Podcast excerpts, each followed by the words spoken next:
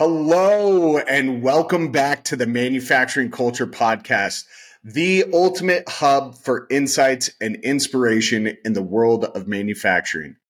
I'm your host, Jim Mayer, absolutely pumped up to bring you another episode that's sure to spark ideas and passion. Before we get rolling, a quick reminder to check out our website at manufacturingculturepodcast.com for more fantastic episodes and stories. And for the latest updates and engaging discussions, follow us on LinkedIn, Facebook, and Instagram. A big shout out to our sponsor, Spironi, the trailblazers in manufacturing and innovation. Their dedication to advancing the manufacturing industry with cutting edge technology and solutions is absolutely astounding, making them an invaluable ally to businesses aiming for the top. Now, let's welcome our extraordinary guests, a trio of industry behemoths with a mind blowing 100 years of combined experience in manufacturing. We're kicking off with David Bovis. With 37 years of industry and advisory experience, David has been a pivotal figure in shaping manufacturing culture and strategy. His journey spans from hands on roles in the shop on the shop floor to influential positions in the boardroom across the UK and Europe. David's academic achievements, including a master's in applied neuroscience from ION, have armed him with unique insights into the human aspects of manufacturing. He's the brains behind the BTFA model, an innovative framework that merges neuroscience with pragmatic solutions. This model has revolutionized the approach to lean, digital strategies, and cultural change in manufacturing. It aligns with the principles of TPS and Dr. Deming's SoPK, particularly in psychology and theory of knowledge. David, you're going to have to correct me later on what that is because uh, that's beyond my, my body of knowledge. David, in collaboration with Levent Turk, has also spearheaded an online education program that disseminates a BTFA model to global change leaders and C suite executives. This initiative has been instrumental in enhancing leadership and project success in organizations like GKN Aerospace, where David's influence is profoundly felt. Next, we have Levent Turk, a giant in the industry with 37 years of experience. His career at Toyota, spanning 16 years, includes roles such as general manager of production and quality, engineering and purchasing director, and president of Toyota TME Turkey. Levent's deep understanding and implementation of the Toyota production system in Japan and across European Toyota plants have been pivotal in his career. Post Toyota, Levent has played critical roles in managing lean transformations at leading automotive OEMs, including Karsan and MAN Truck and Bus. His expertise in lean transformations is highly sought after, and his impact on the industry has been substantial. Rounding out our panel is Edwin van den Berg, a visionary with 26 years of rich and varied experiences, experience in operations and lean methodology starting his career as chief design engineer at Royal Philips Electronics. Edwin's path has been one of constant evolution and innovation.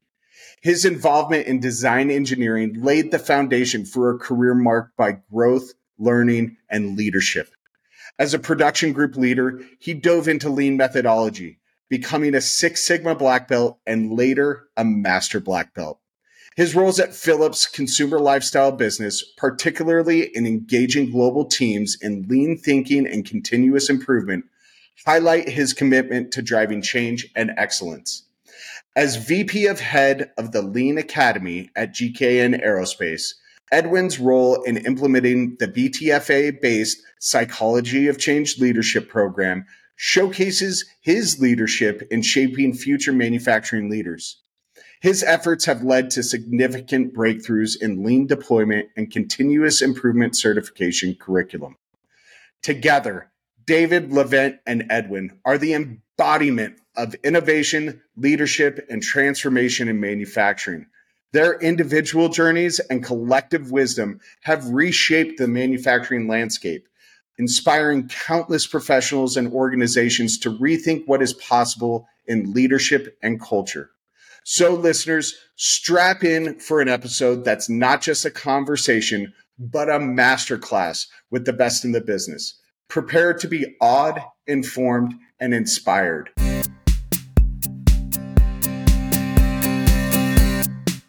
David, Levent, and Edwin, welcome to the Manufacturing Culture Podcast.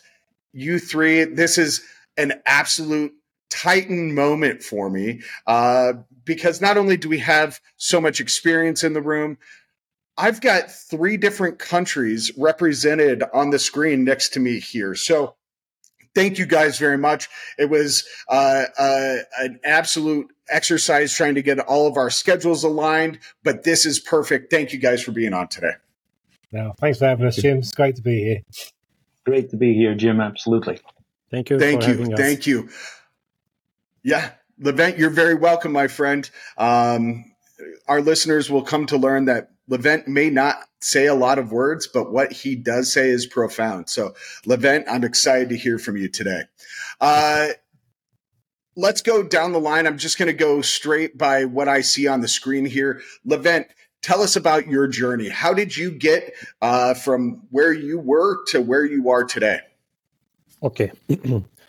um, I, uh, as as you mentioned, uh, I worked for Toyota for 16 years, uh, including Toyota Japan. So uh, at the end of 16 years, um, I was thinking that I was an expert of Toyota production system, lean, and operational excellence.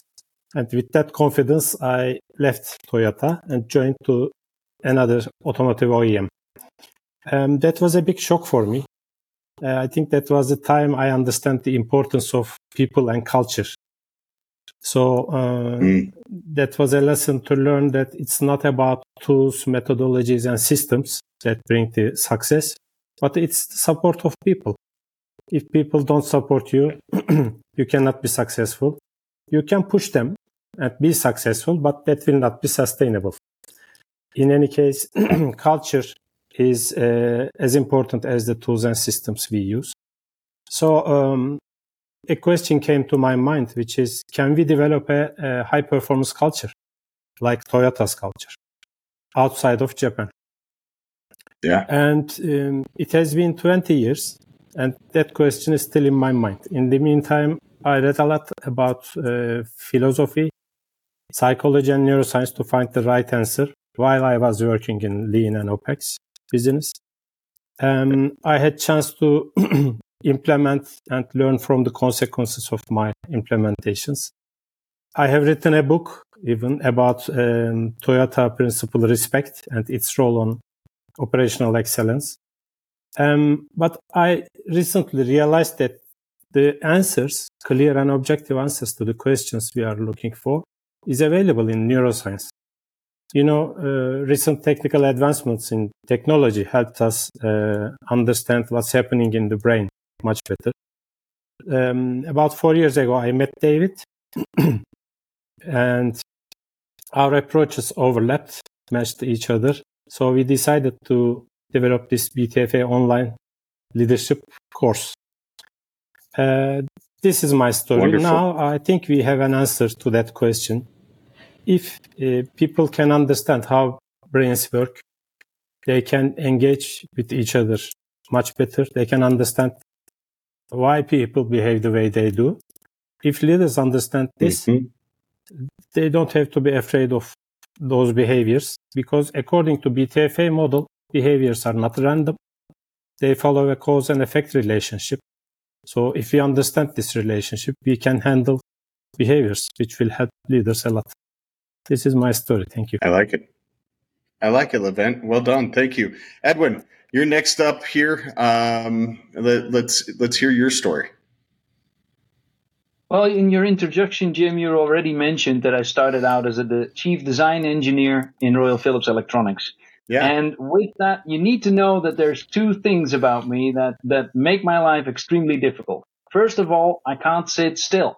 I really can't. And when you're a chief design engineer, you're expected to sit behind your desk and do 3D modeling and designing all day long yeah. which I was really happy to be doing, but it also started nagging me. I, the second thing about me is that I my top Gallup strength when you do that assessment of that fantastic company is to be a learner. So I always want to do new things. And that basically meant that next to my design uh, efforts and, and the things that I was putting on the screen, I always walked around, tried to find out where I could have that next challenge, that next thing that I could learn. Um, so it wasn't for all that long. I spent about two, two and a half years in, in my first job designing uh, machines and equipment in X-ray um, when I got an opportunity to move to the United States. Royal Philips had uh, bought a small startup company uh, in metrology where there was a, a, very brilliant idea, but there was the first machine still needed to be sold. It actually still needed to be built. So it wow. was fantastic. There was loads of things to learn. There was loads of things to design, but there was also a fantastic need to do and build and be in operations.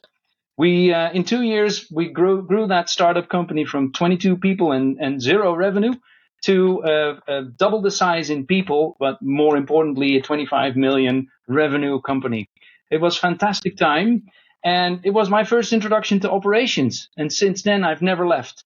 I have an academic background. Design engineering is very much a scientific driven process. But in the United States, I was introduced to that, that hands-on experience, the hacksawing of things that don't fit whilst in the computer, they're fantastic. All that, all that stuff really spoke to me. And the other thing is I was introduced to, as a team, just needing to deliver, just building that product that you've just sold, but it still actually needed to be created. Yeah. Anyways, that, that was a fantastic start and a, a, um, a great beginning of a, a, journey that brought me across the world. I returned to the Netherlands after a couple of years to that same company, led as a group leader the building of X-ray machinery. Later on, I did bulk production of fluorescent tubes. And in all that time, uh, when you talk about culture, when you talk about continuous improvement and change management, every single time I learned the hard way. Very often, I fell flat on my nose. I had struggles with people that I tried to, to move from one direction to another to change the way they behaved. And all that time there is that human element. And yeah. as a human being, you're trying to find those knobs to turn to, to, to really engage, to, to really tell people, show people what it is that is going to be in it for them. And back then, I was really uh, logically driven. We talked about PDCA in our introduction, um, and that's a logical approach. If you do this, then the outcome will be that, and that will be better for you. Right. It took years, but I was uh, allowed a fantastic opportunity in that same company um, to drive uh, an event called the Continuous Improvement Competition. It went by various names: the Business Improvement Competition, the Business Excellence Competition. Many teams that did improvement projects were competing around the big World Cup of being the best improvement team and I was able to join them and feel the excitement and feel the emotion and feel what made their day, what drive drives their energy and how that really turns back into revenue for the company. Yeah. As well as a fantastic workplace for these people to work in. Yeah. During all that time, I was also introduced to Lean. Lean is a, a, a very well known, uh, logical approach very often to improvement. Mm-hmm. But Lean also talks about culture. Lean also talks about leadership and servant leadership and change your style and approach. And in my 26 years of experience, about 21 of them have been around how do you really make change happen? And there's many models. We know the Kotter change model, which tells you how. We know the Simon Sinek golden circle, which tells you why. And nowadays we know BTFA, which tells you it's about you. It's about people. It's about brains. It's about emotion. It is really giving you the handles to um, to make things happen as a team, as a group of people. Driving culture that way is fantastic to do. And I moved to GKN Aerospace about five years ago with the assignment of helping to build that lean operating model that we've experienced as a collective team of over 30 people in different companies into something that really matched what GKN Aerospace needed. And with that move, we, I was also introduced to David Bovis in our first lean leadership training. And during that lean leadership training, The very first thing I remember, David, is when you spoke about people being stuck on a hamster wheel. people being put in some sort of situation, some sort of environment that really drives the way they behave. And it opened my eyes. I thought, wow, this makes a lot of sense. And I started having that conversation around how does BTFA, the Believe, Think, Feel, Act, coincide with PDCA, the Plan, Do, Check, Act? how yeah. does it get together? How do you make those things not only logical, but also emotionally fit into that journey of improvement? It's been a fantastic journey, Jim. I am thrilled and honored to be on this podcast. I am also thrilled and honored to be leading the Lean Academy in GKN Aerospace. And uh, with all this scientific background, I secretly every now and then tell people I bring the science to rocket science. David, uh, you're up. What's your journey been in the industry?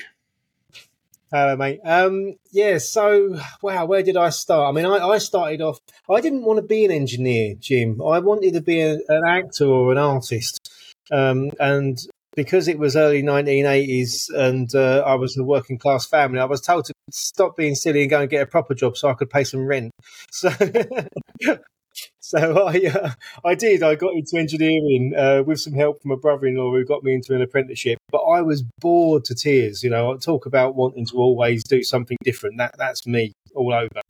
Um, so eventually, I managed to get myself into uh, uh, a plastic injection mold tool making apprenticeship, which at least was a bit better than the original precision engineering apprenticeship. It was good because it was medical, so it was really high precision. We were talking in radians rather than degrees.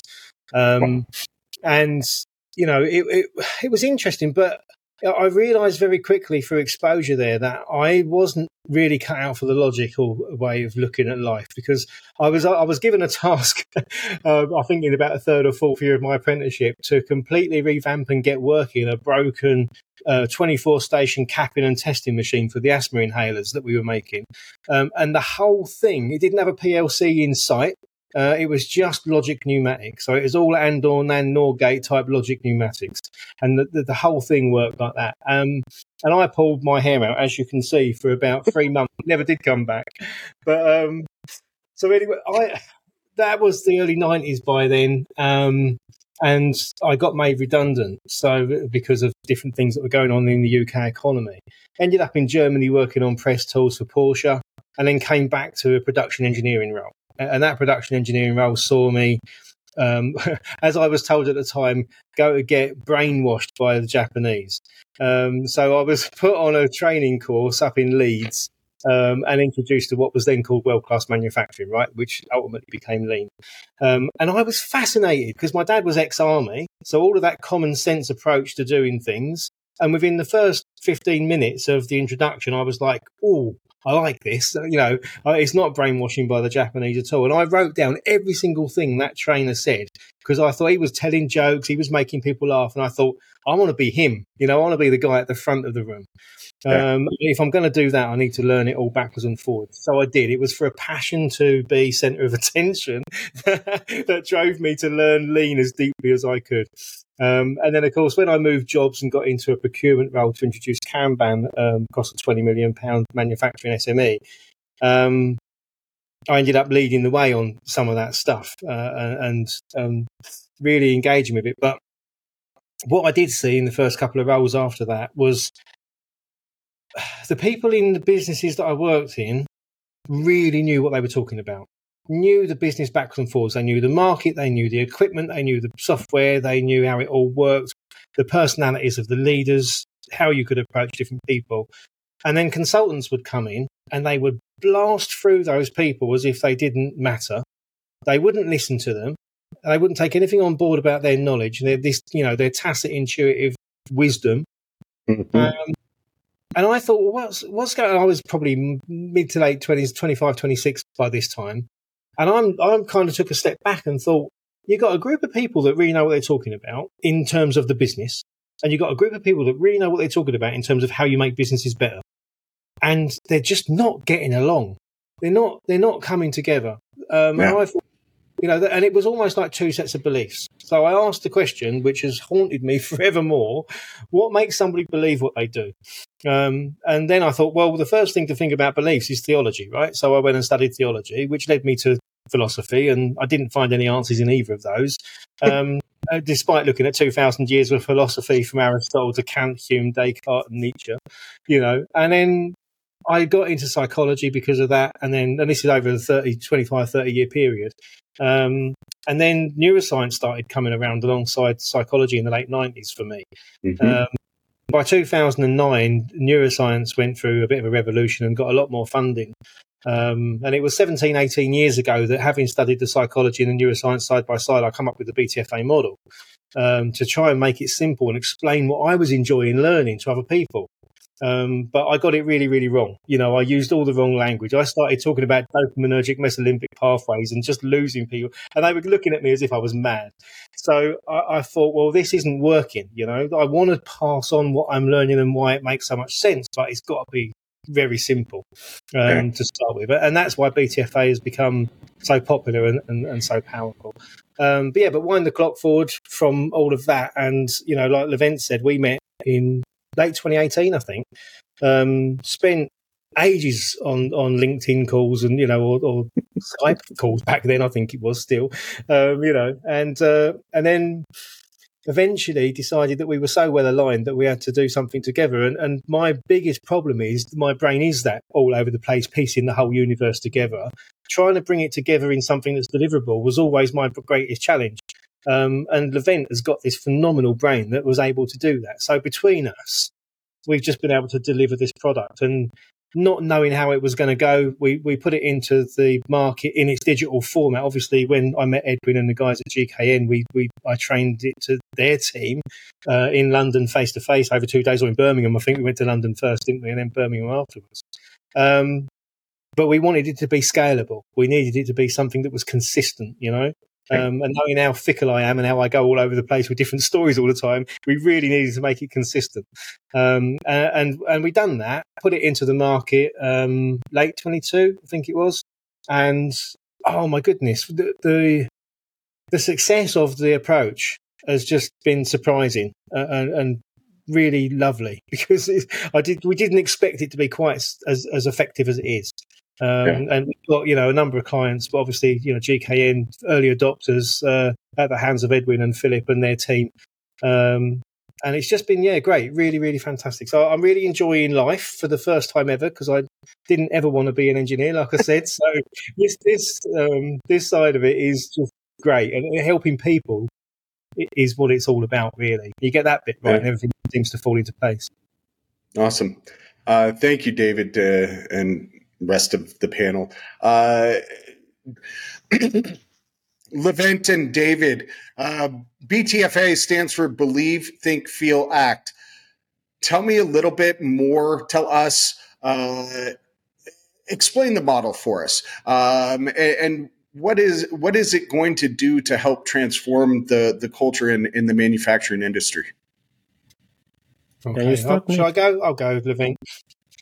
Um, so, what's it going to do? Let's start at the, the end and work backwards. Um, if you take the sort of the, the business, a very common business mantra, people, process, systems, and or technology, right, which comes from management world, which is great because we do need to cover those three things. When you think about it, we've got all the language we need around systems, all the IT, the AI, the machine learning, and everything all the way back to old MRP days, um, and everything in between we've got from a process point of view pretty much all the knowledge we could ever need in terms of flow and Six Sigma analysis, you know, ANOVA and all that kind of um, stuff that goes on with that. When you come to asking how do people work, we've got no answers. You know, the, the, the people piece is really shallow in terms of what we know. So what BTFA does is it brings the knowledge in leaders around the people piece up to the same level as the knowledge we've got around process and systems and technology. Um, and that's why it needs the science to back it up because we can't afford to rely on, um, let's say, observational science uh, and subjective language that we get from, you know, human centered disciplines. Uh, the neuroscience comes along and it just makes everything crystal clear because it's like Levent said earlier, it's about there's a cause and effect relationship. If the brain receives sensory stimulus in one format, the brain's evolved to defend us and keep us safe based on how much glucose energy it consumes. It will respond in a certain way to a certain threat. And the way it's evolved, you know, impose control, impose KPIs, all these things that we take for granted in business, funnily enough, get interpreted as a threat by the human brain. So we create environments in which human beings are fundamentally shut down from the start just because of the standards we expect um, to, sure. to control organizations by. So what it's going to do is, is it's going to fill the gap that's been missing. You know, it's, it's the logic emotion on a sort of polarized point of view. But if you look at that triangle of people, process, systems, it's filling that, that third piece of the puzzle that we just haven't had and we haven't been able to have until neuroscience came along. Um, we've only really had the key aspects of neuroscience proven um, so that experiments can be repeated and we've got, you know, double blind kind of experimentation that sits behind it. Um, since, you know, from the mid 2000s, 2009 was a big turning point um, when a lady called Elizabeth Gould uh, at Princeton uh, you know, once and for all proved this principle of neurogenesis, which is the birth of new neurons in brains in humans, in, in adult human brains. So that that's that's what it will do. It will fill that gap. Um, what it is, Jim, is um, an acronym that runs in both directions. It's not even an acronym. It's an, an initial. I can't say an initialization of belief, think, feel, act, as you said but it runs in both directions. So it, just very simply to expand on it a little bit, if we think that we talk belief, right? Now that's probably the worst word in the model because people jump to conclusions about what the word belief means. Mm. Actually, what we mean by belief is that you, because of the way the brain forms and reacts to the environment, inbound sensory stimulus, you know, things that happen in the outside world get in, come into your brain through your senses and get processed. And that exercise triggers the birth of neurons. So your brain grows, right, from when you're born until you're adult.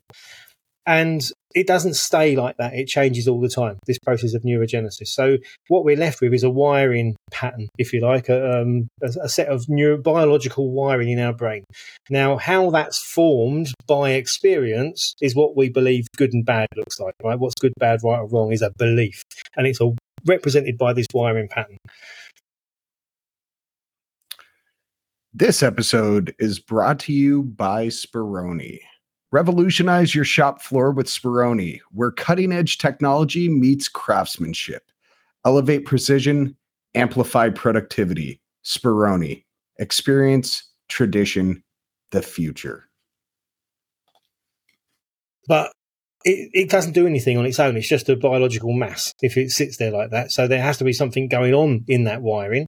And mm-hmm. electrical signals that we power with the carbohydrates converted to glucose energy from our food is the firing of that wiring.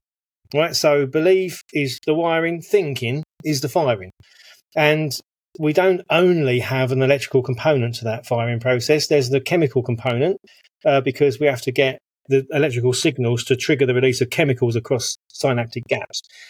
Okay. That mix of chemicals is how we feel.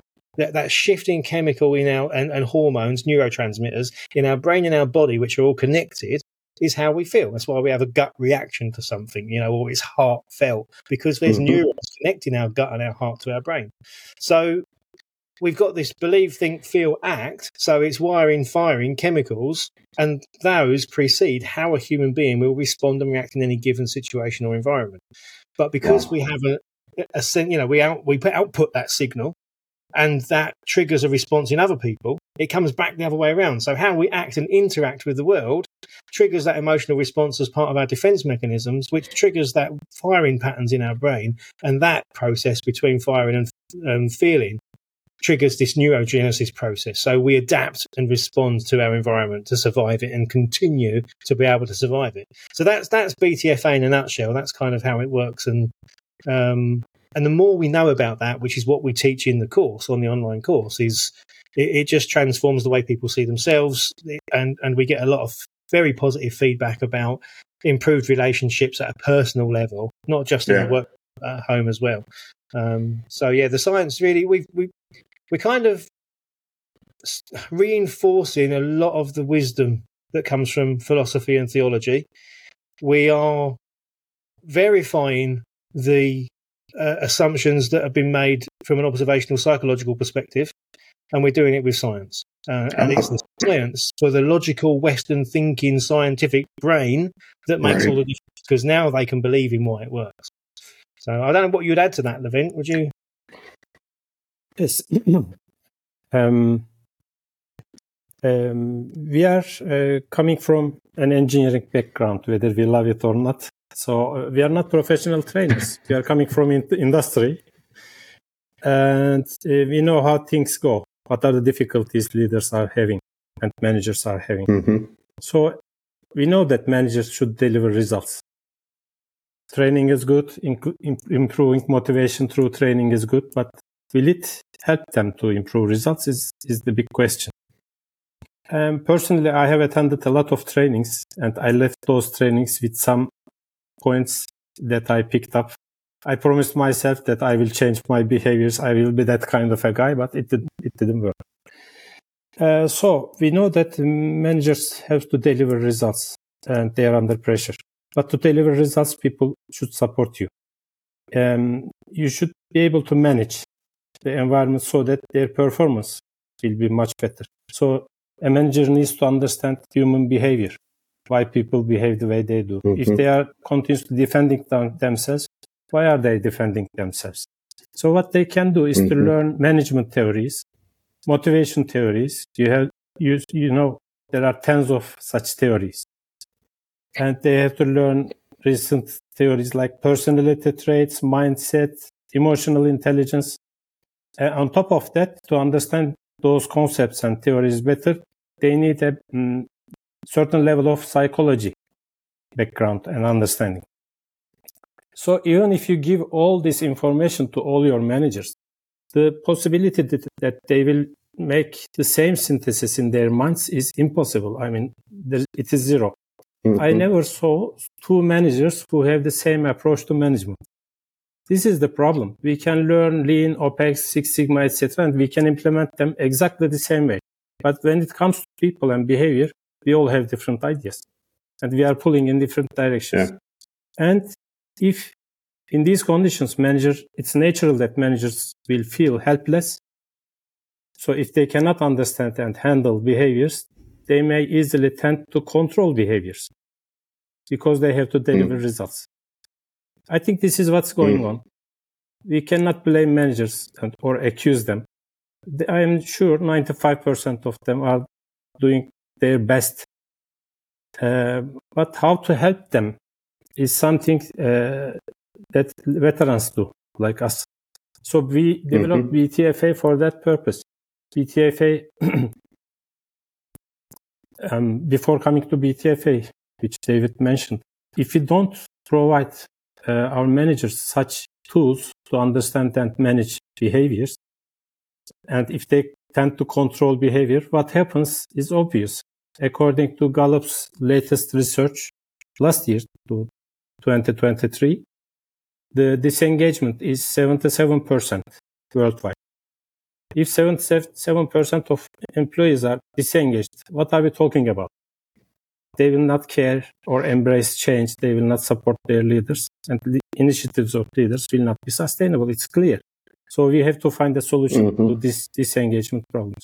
If people are disengaged, they will not try to align in between each other and pull in the same direction either. So we uh, we um, created BTFA online course as a simplest simplistic tool, but neuroscience based tool that managers and leaders can use to understand, analyze human behaviors and help them to change. This would have been wonderful. My, summary. Thank you.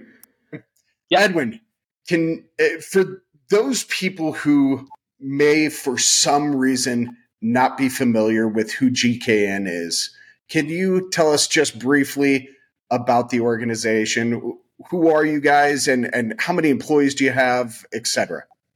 Yeah, a real brief summary. GKN Aerospace is the number one tier one supplier in the aerospace industry.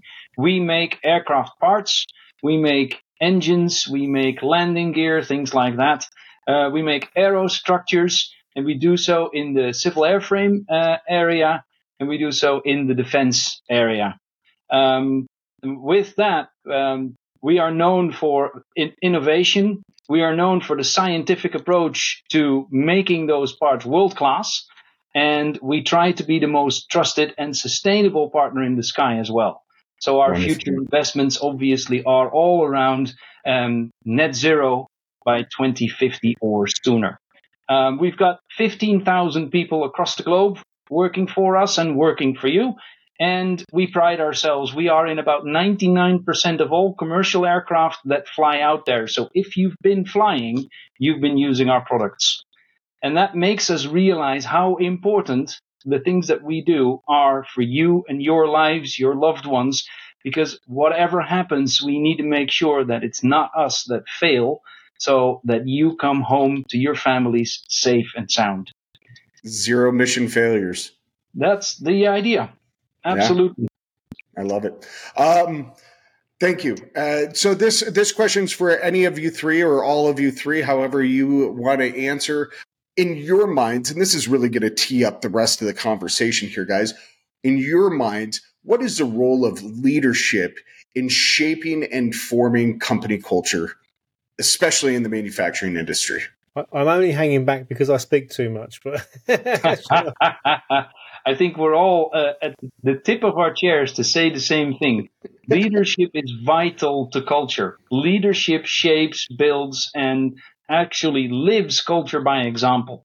Um, and it's very interesting to see the culture differ, not just per country, not just per site, but even per each individual team that is led by a leader. And I, I live that every day. I was just talking to David and Levent I went into a site yesterday and I spoke with three different uh, group leaders of three different areas. And what you find is the culture in those areas differs tremendously. And having the tools of BTFA and being able to speak the language of BTFA makes a huge difference to the success of each of these teams. And that is through the fact that um, the way that we act the, the things that we do, if they're driven within the right culture, uh, you're going to aim for success. You're going to be a team that works towards that success and you're going to get there. You're going to have the energy and the longevity to see it through. Whereas if your leadership is a controlling style, a classical leadership of telling you what you need to do instead mm-hmm. of building upon the team and everybody's individual contribution in that team, and if you have mm-hmm. that classic leadership style, you have every reason to believe and see those teams fail. The easiest example that I very often use is to talk about personal protective equipment. You have these plants and these sites that you visit, you walk through the gate, and you immediately feel that safety is important. You see everybody wearing their high vis vests. Everybody will make you aware of where the traffic is coming from and everybody will tell you if something's wrong. You also have the opposite. And I pride myself in the fact that we always put safety first within GKN Aerospace. And we've, we've learned the hard way, unfortunately. Um, but it is true that there are sites, there are companies that you walk through the gate and you immediately change your own behavior. Mm-hmm. Um, you, you, immediately feel that hey, it, it's okay to just walk on the street here. It's okay to to not really look, or maybe use your phone whilst you're in traffic. um, those things are dangerous, yeah. and they won't be uh, success factors. They they will have that risk of not returning you home safe to your family. Um, yeah. It is a, it's the leadership that makes or breaks the culture. It's the leadership that we need to talk to first when it comes to hey, it's not just logic and it's definitely dangerous to do everything with rules. It needs to be the combination. Yeah. David Levent, anything to add to that? Well, I can't really add it's much. A- I could, I can put it, the same message in my own words differently. Levent, over to you, mate. Go, go on. I think it's a very good definition. And um, it, it's also about awareness um, that mm. not only leaders, but all of the employees have a role, uh, have an influence on culture with everything that they mm-hmm. do and they don't. Sometimes we have to do something, but we don't. We refrain to do it. It has also an effect on culture. Mm-hmm. I think it's all about this awareness and leaders can help a lot to develop this awareness. As uh, Edwin was saying, we are normally living in hamster wheels. We don't need to be conscious to survive in this world. We are programmed, hardwired to do so. But leaders can help mm. people go out of the hamster wheel and think consciously what they are doing. Um, just a minute ago, Edwin was saying perhaps we, we need to stop and think about our emotions. Perhaps we need to talk about our emotions. This may be the best way to engage with each other before we start PDCA. Right, Edwin? Hmm. Absolutely true. And when you talk about leadership, we, we very often immediately talk about the hierarchical leadership within teams and within production or manufacturing sites. But think about all the informal leaders that you know. These are the people that drive really the culture as it is on Absolutely. a day to day basis. What I really love to do, and I do as often as I can, is join the night shift. Go in when everybody else has gone home and dress down. Make sure that you wear the same clothes as people. Make sure that you have that cup of coffee. The best change management tool is having a cup of coffee with people and leveling with them about who they are, about what makes their clock tick, about what is frustrating them. Not lying, not, not leaving away the truth. You can definitely tell who you are and why you're there. But the fact that you're taking the time to go out of your regular routine and be one of them, be interested in what makes people feel good and mm-hmm. what makes people feel the company should be doing better. It, it works absolutely best if you take the time to respond on the emotional level with, with people that are working there. And, and everybody that I know and have spoken to and with uh, in this way, they're all coming in to do a good job. Mm. They're all coming in to be enjoying their work. They all have personal lives that are important to them. And it is that we talk about work life balance. It's one thing. It is work life, work and life is one thing. And it will always be that way. So what happens at home, the emotional state that you come to work with will determine what it is that you can and cannot do at work. And mm-hmm. vice versa. You have a hard time if you're being controlled, if you're being, yeah, um, if you're being frustrated and you go back home, your personal life is going to suffer as well. And that's okay. obviously not what we want. What we want is to have people feel comfortable, feel comfortable, speak up, share their minds, and also come with suggestions on, hey, this is our common goal. This is what we believe we need to change into. It's not going to work this way. This makes me feel like, yeah, it's, it's not going to get us there. If we do it this way, it's going to work for me. It's going to work for that team and it's going to actually change my working experience for the be- better as well as deliver that better output, that improvement, that change that we want to drive together. I love it. I love it. David, what do you have, Dad? Um, my, my brain's gone off in a slightly different direction, which is not unusual. I mean, if, we struggle to have a really good, robust definition of culture, don't we, to share between most people? But if we do, we get into it. Some people, you know, Schein or talk about artifacts and surroundings and bits and pieces. But, you know, we, we inevitably it comes back down to values, beliefs, principles, the, the things that we believe. You know, how do we define what's good, bad, right, or wrong in the world? You know, and as we said earlier, that's a wiring pattern in our brains. So if we've got um, and some kind of agreement around what culture is, which is you know how people are acting based on their beliefs about what good looks like.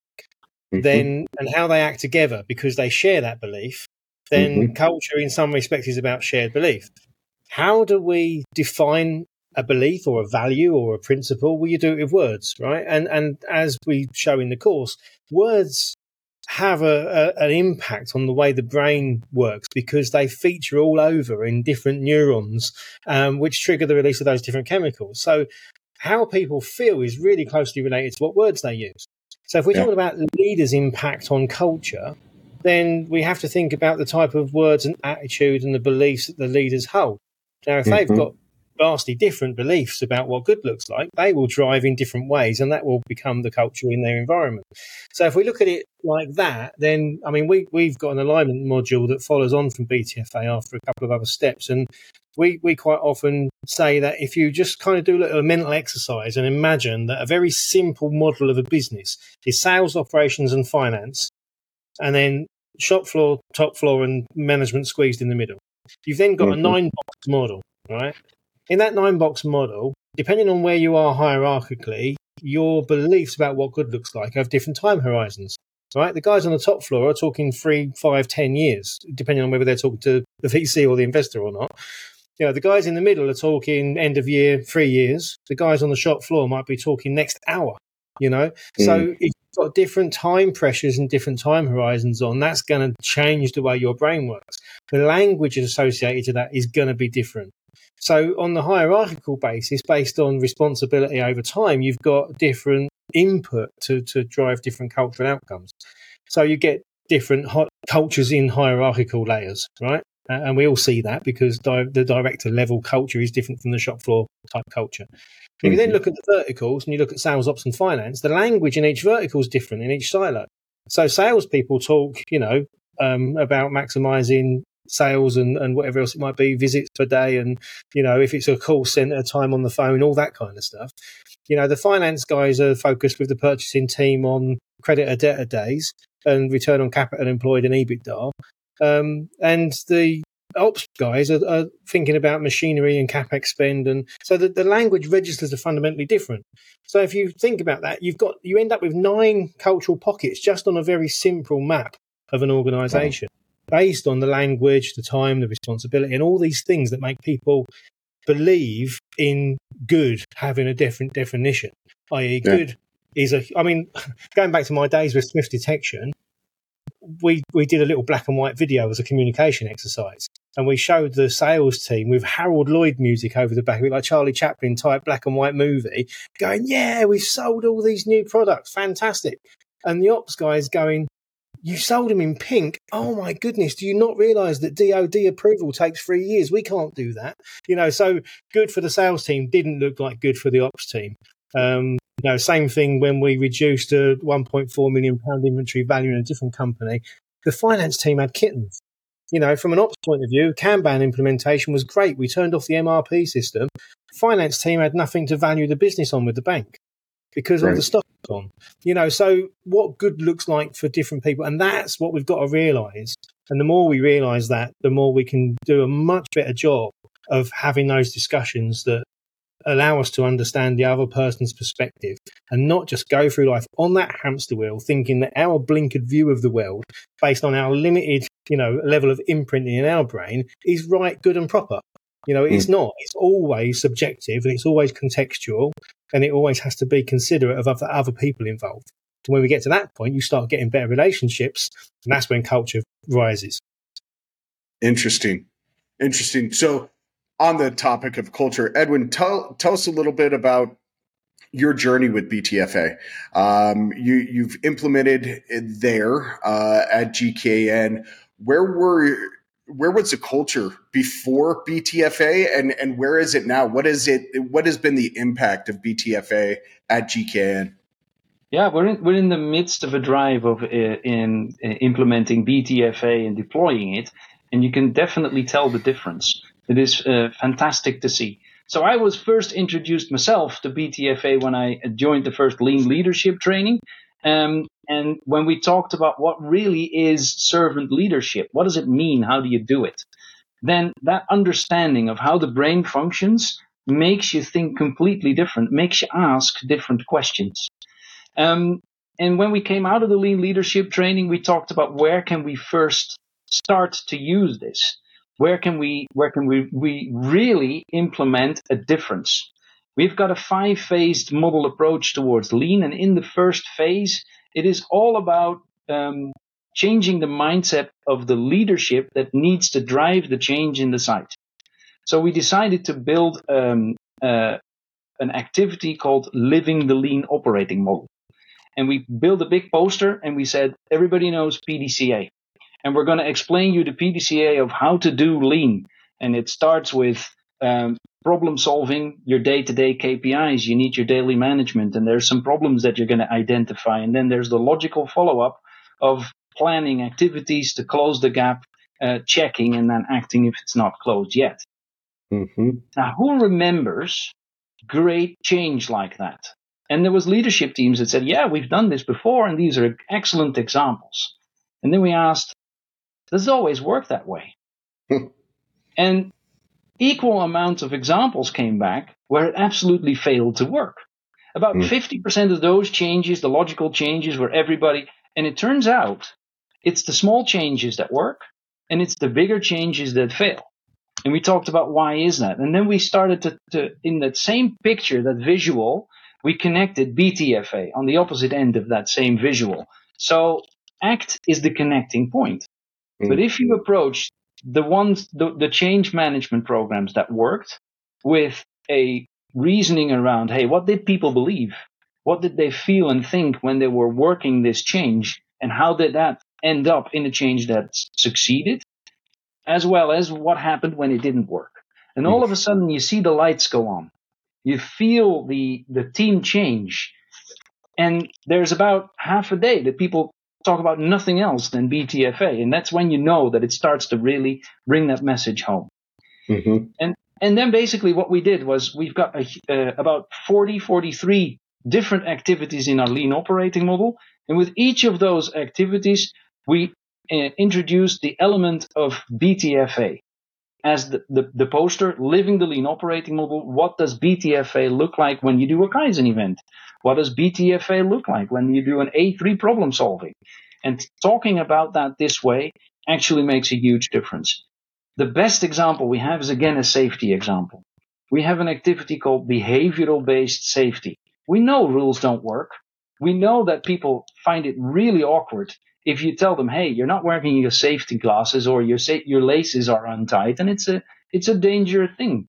But they feel that they're being treated like kids. What do you mean my laces aren't tight and it's a I know it's dangerous, but yeah. And there's immediate resistance, right? It's almost like a threat. You're not going to write me up for this, are you? Whereas if you talk about behavioral based safety, you talk about a completely different thing. You have the discussion around what does it do with you if I tell you your laces mm-hmm. are, are untied? If you were to think, well, what he means is he wants to keep me safe. Mm-hmm. Would you then not just say thank you and quickly tie your laces and, and the hazard is solved? And if you if you take a look at changing the culture, it starts with understanding BTFA and it starts with very small things that people can practice every day. The change is huge. The difference is huge. The days after you've introduced BTFA, the days after you've put on the poster in the rooms, everybody talks about this new concept because somehow it clicks. Somehow people understand it. The interesting thing is PDCA, PDCA is very linear, very logical, and it seems to be more difficult to understand than BTFA, where everything influences everything. Your thinking right. influences the way you feel. Your feeling influences everything that you believe. Because if you feel positive, you're open to believing. If you feel negative, you're going to close down. And that, and that influences acting. So, so tangibly doing something with BTFA is actually quite difficult, but launching the concept and using it all the time actually is quite easy. David, what what did you see when when you first walked in versus where where GKN is now? Hey, manufacturing culture podcast listeners, power up your day with shop floor coffee. Use promo code SkillUpAZ with no spaces for 10% off your order. It's not just a brew, it's a movement. Each purchase supports SkillUp Arizona helping to fund apprenticeships and scholarships in the state of Arizona. This is coffee that empowers future tech and trade stars. Ready to join the cause? Click the link in the show notes to order and sip with purpose. Together, let's brew a brighter future. Wow, that's a good question. I think what I saw was a global change leadership team that had been trained outside of Toyota predominantly the same way I had in the West, that was very practical, pragmatic, incredibly good at what they did in that linear command and control type basis. The documents yeah. were properly numbered, the sequence of those documents was properly deployed. Everybody updated everything because they took full responsibility for doing it within the team and they went and did the lean in the sites. Um, I think, you know, yeah, I, the mindset has shifted. There's no other way to put it. Probably the beliefs have changed about what good looks like. That the how what how what you do and how you do it with other people and not to other people to be much more effective is a belief that's fundamentally shifted in all of the senior leadership team in the Lean Academy and the, the deployment program. I would, I, I, Levent, I mean Edwin, would you would you agree? I think that's I, that's what I think I see from the outside. Uh, but you, you were nodding. I'm guessing I haven't said anything. Oh, else. absolutely. It's it's very recognizable, and I, I, I smirked a bit because you talk about all the numbering systems that we have and and all the the uh, updates that we do on a daily, on a on a weekly basis, and secretly it drives us nuts at the same time. But it's so nice to be able to just deliver on commitment. Um, but then if you talk about how, what does it do when you work with people, drives them nuts as well. Mm. And you get all these comments around it. Frustrates me that we have to do so much administration. And you can't get past that point, which means you can't do your lean deployment and your change that is, is good for everyone, also also the people that you work with. Mm-hmm. Until you start to change their beliefs. Until you start to have that discussion about why would you do it? Mm. What what is the good that is in it? And by the way, what happens if we don't do it? Mm. And sometimes you need to admit, simply don't do it. Right. I, I, think that that becomes a bigger question a lot of times. What happens if we don't do that? Right. And and I think that's part of the, the mindset shift that needs to occur out there is what happens if we don't?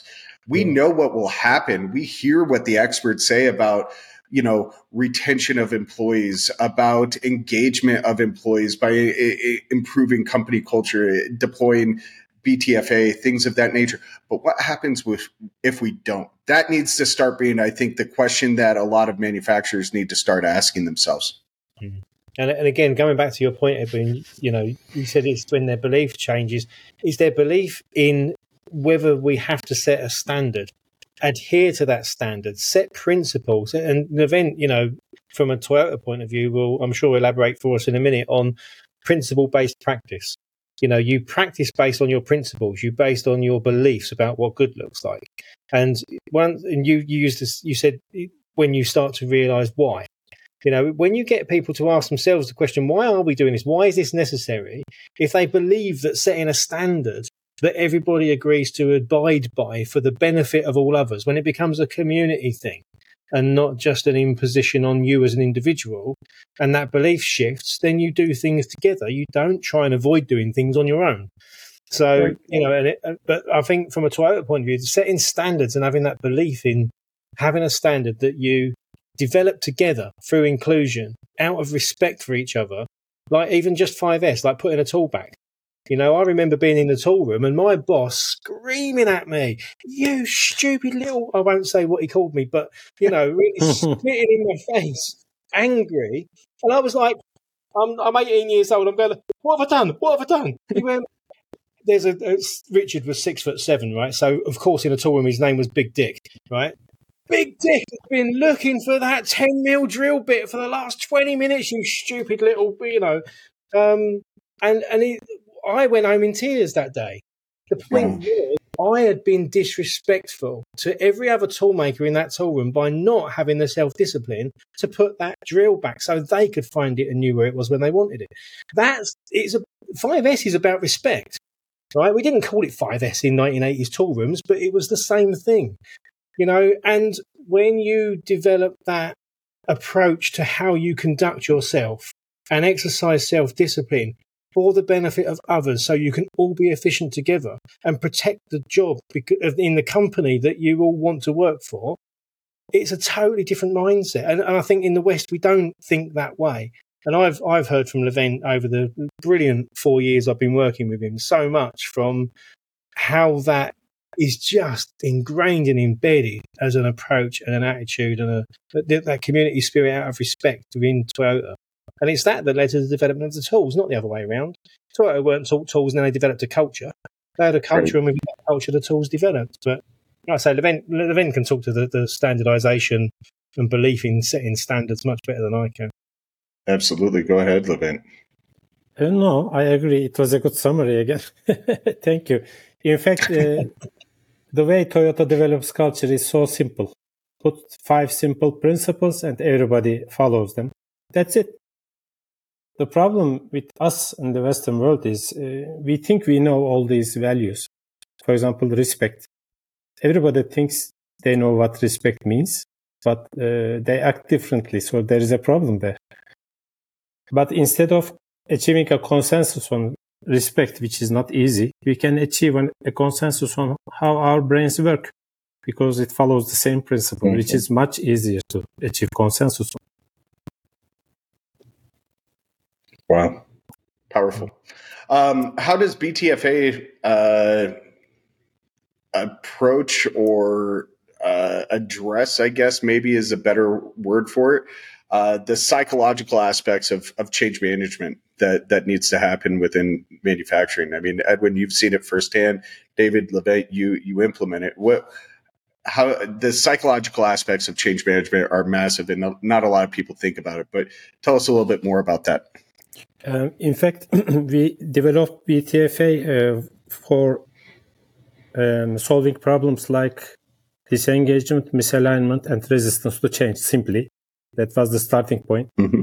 But it, the mean, in the meantime, we learned a lot from GKN and especially from Edwin, because uh, GKN uh, Academy is, uh, according to my experience, has a very advanced level in terms of their knowledge and implementation on the job training, I can say. So we received a lot yeah. of feedback from GKN, which helped us develop our product also. But in the meantime, uh, I witnessed how uh, Edwin and GKN Academy made this synthesis of psychology of change and how they can use BTFA. So they are much more advanced than us. Probably Edwin can explain us better. Well, that's a that's a fantastic compliment to get, Levent, but we've learned it all from YouTube. so it's very interesting that you say that. When I when I take a look at the psychological effects of change, it's very much driven uh, driving emotion. Um, the emotional uh, element of change is uh, something that we don't necessarily always take time for, uh, but it's a key factor in success or failure of uh, of change. And there's a beautiful abbreviation that a colleague of mine, Adam Nicklin, uh, made of something that I that I say very often. He says it's RITMOAL. stands for repetition is the mother of all learning. Um, and then it's followed up with, and failure is its father. If you do change management, you're going to fail. You're going to do something new and you need to test it out, and it's different for everyone. So you're going to fail. The psychological effect of trying to get somewhere and failing is huge. And when you don't take time to address that, when you don't have words to talk about it, when you don't have a framework that tells you it's okay, it's human, we're all human, we're all going to go through this change curve, and this is how that actually works. And now we have words to talk about it. Now we have a framework that says emotions are chemicals in our brain and we can choose which chemicals get emphasized. When you do an emotional journey and you feel down because you've failed, at the back end of the day, when you talk about it and you have that framework and you can then laugh about it, you're replacing that emotion with a very positive follow up and it frees you up. It, it gives you new energy and you'll try again. So when it comes to psychology, everybody steps back and says, "Oh, science," and you know we're manufacturing guys, right? The, not for us. Right. So we don't always uh, talk in the terms of psycho- psychology, but we do talk about emotions. We do talk about feelings. We do actually change the way we, we start up the day, change the way we close the day based on the psychological impact of what happened the day before and what we know is going to come today that we're going to do these changes.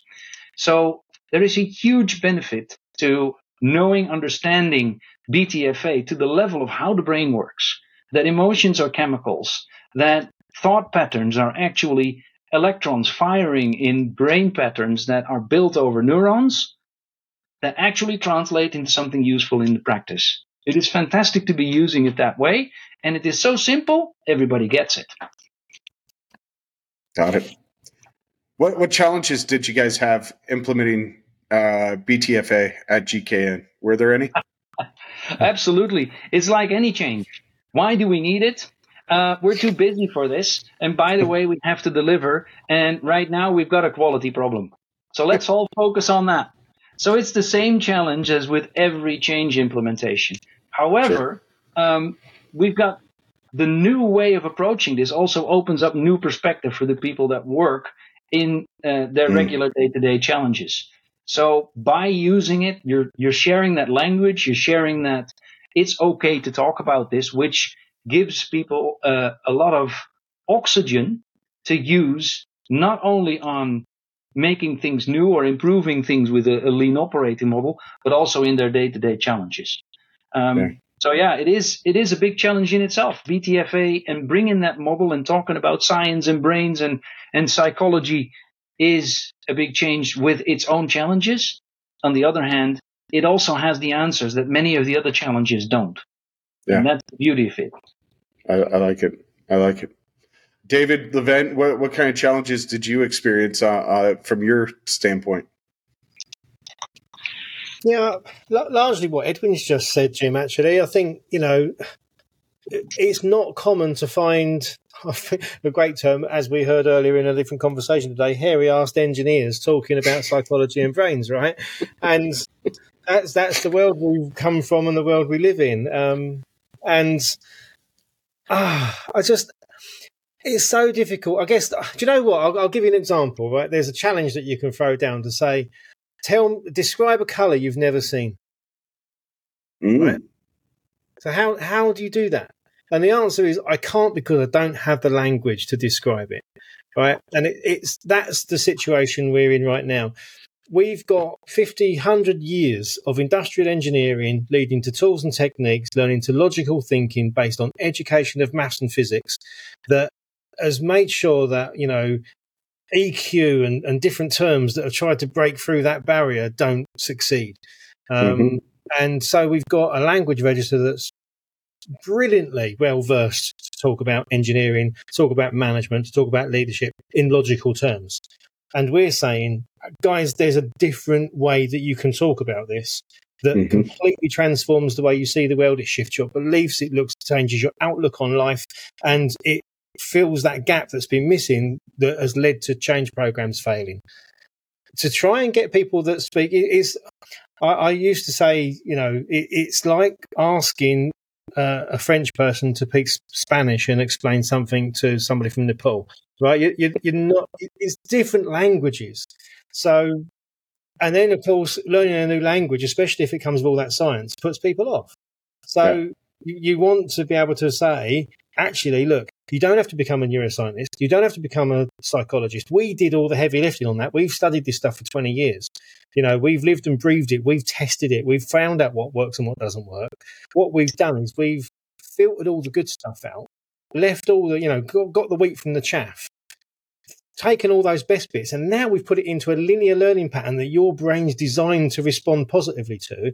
So you mm-hmm. can learn all the best bits. And actually, once you've been through it and seen it, and like Edwin said, it suddenly clicks, it makes sense, and people get, oh my goodness, this explains everything. You know, that's the kind of responses we get. And then they're left with BTFA because then BTFA is that simple language register that allows them to speak about what they've learned. They don't have to remember it all. They just have to know that the science is there to back it up. So they, because what we're trying to do with it is shift belief, change belief in what good looks like about what you have to do to get human brains to respond positively in business in general and especially in change programs. So sure. our, our challenge is just getting people to be interested enough, curious enough, engaged enough, and we can explain why neurologically, but it doesn't make it any easier from a marketing point of view. So yeah, sure. It, sounds to me like uh, similar to how math is the common language worldwide, right? Math is the same regardless of whatever language you speak, um, wherever you're from. Two plus two equals four, yeah. right?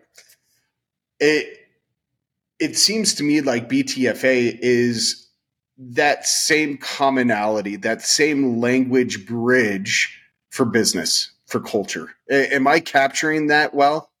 Absolutely spot on, mate. It's exactly what, yeah, I would say as well. It's you could have people that advocate for CBT or NLP in psychology. You can have people that advocate for Six Sigma or Lean in business process improvement. You can have people that advocate for ERP or machine learning and AI in technical terms. You can have all different opinions of what good looks like. But you can't get past the fact that a human brain has evolved to work like this. So, regardless of whether you want to promote MRP or AI or Lean, or Six Sigma or Agile or whatever, your brain's still going to work the same way. so it gives you that capacity to actually get everybody on the same, you know, start from the talking about change with facts from science that applies to everybody consistently. So yeah, I think you've you've nailed it there actually.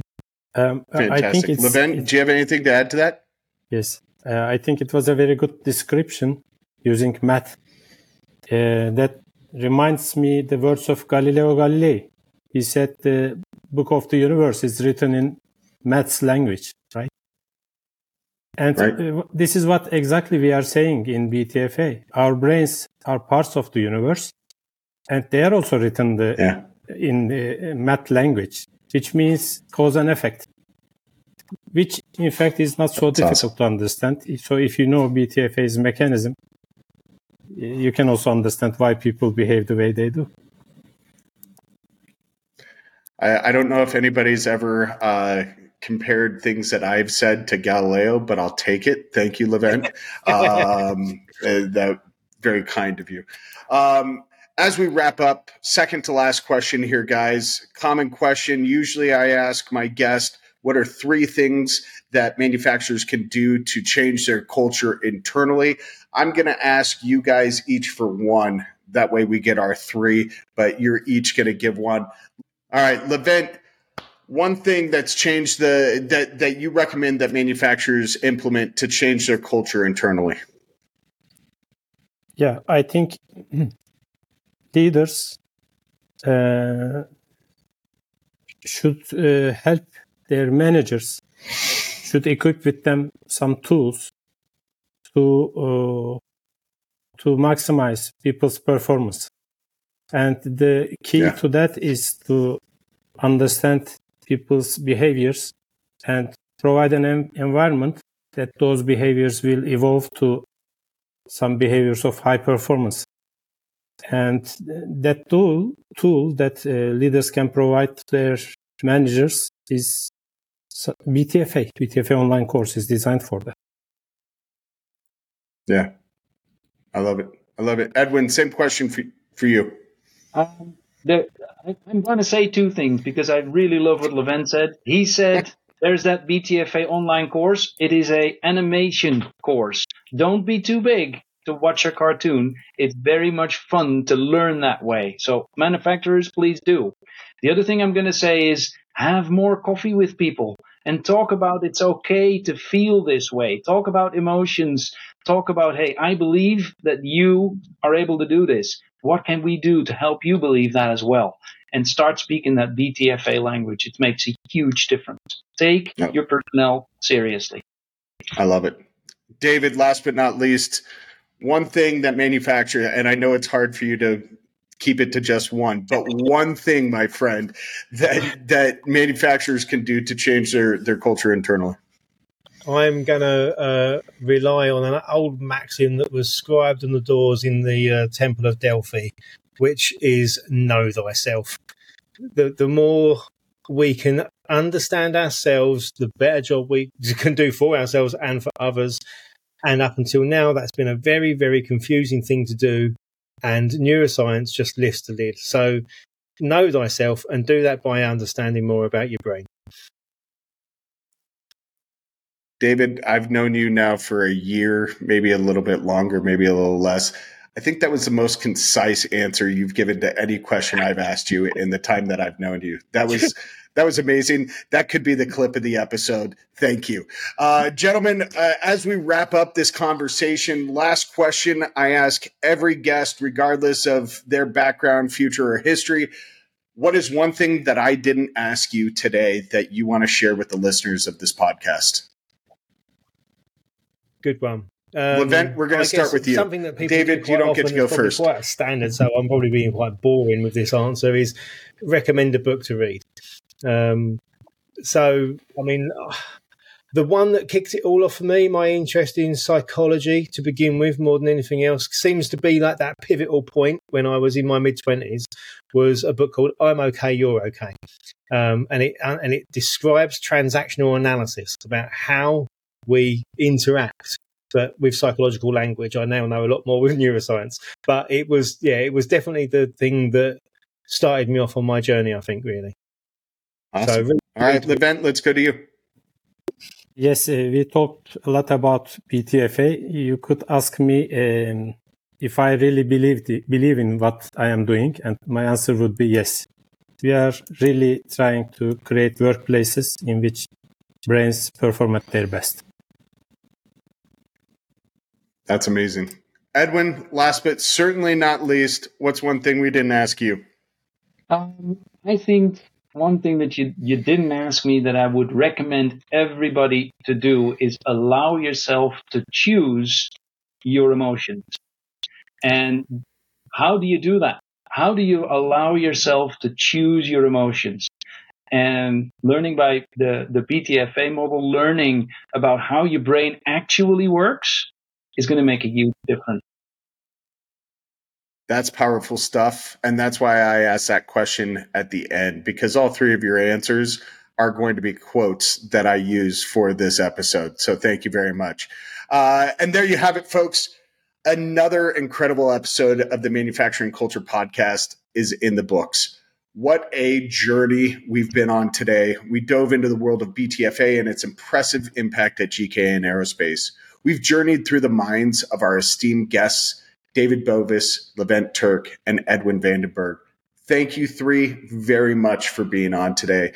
We unraveled the complex relationships between neuroscience and culture in the manufacturing sector. Something I never thought that I would have on my show as as an intersection is neuroscience and culture until I met David. Um, for more episodes packed with inspiration and groundbreaking insights, be sure to visit manufacturingculturepodcast.com. There, you'll find a wealth of content that will fuel your enthusiasm for manufacturing excellence. I owe a massive thank you again to Speroni for their steadfast support and sponsorship. Their commitment to innovation and precision in tooling exemplifies the spirit of what we talk about here. Speroni is more than a brand, they are trailblazers. Now, a call to action for all of you fantastic listeners out there. If today's episode sparked new ideas and excitement, please, please, please share it with your friends, colleagues, grandma, family, whatever, uh, it, it, whether they're in manufacturing or not. Your support helps us reach a wider audience and spread more of this transformative changes that we are seeing in our industry.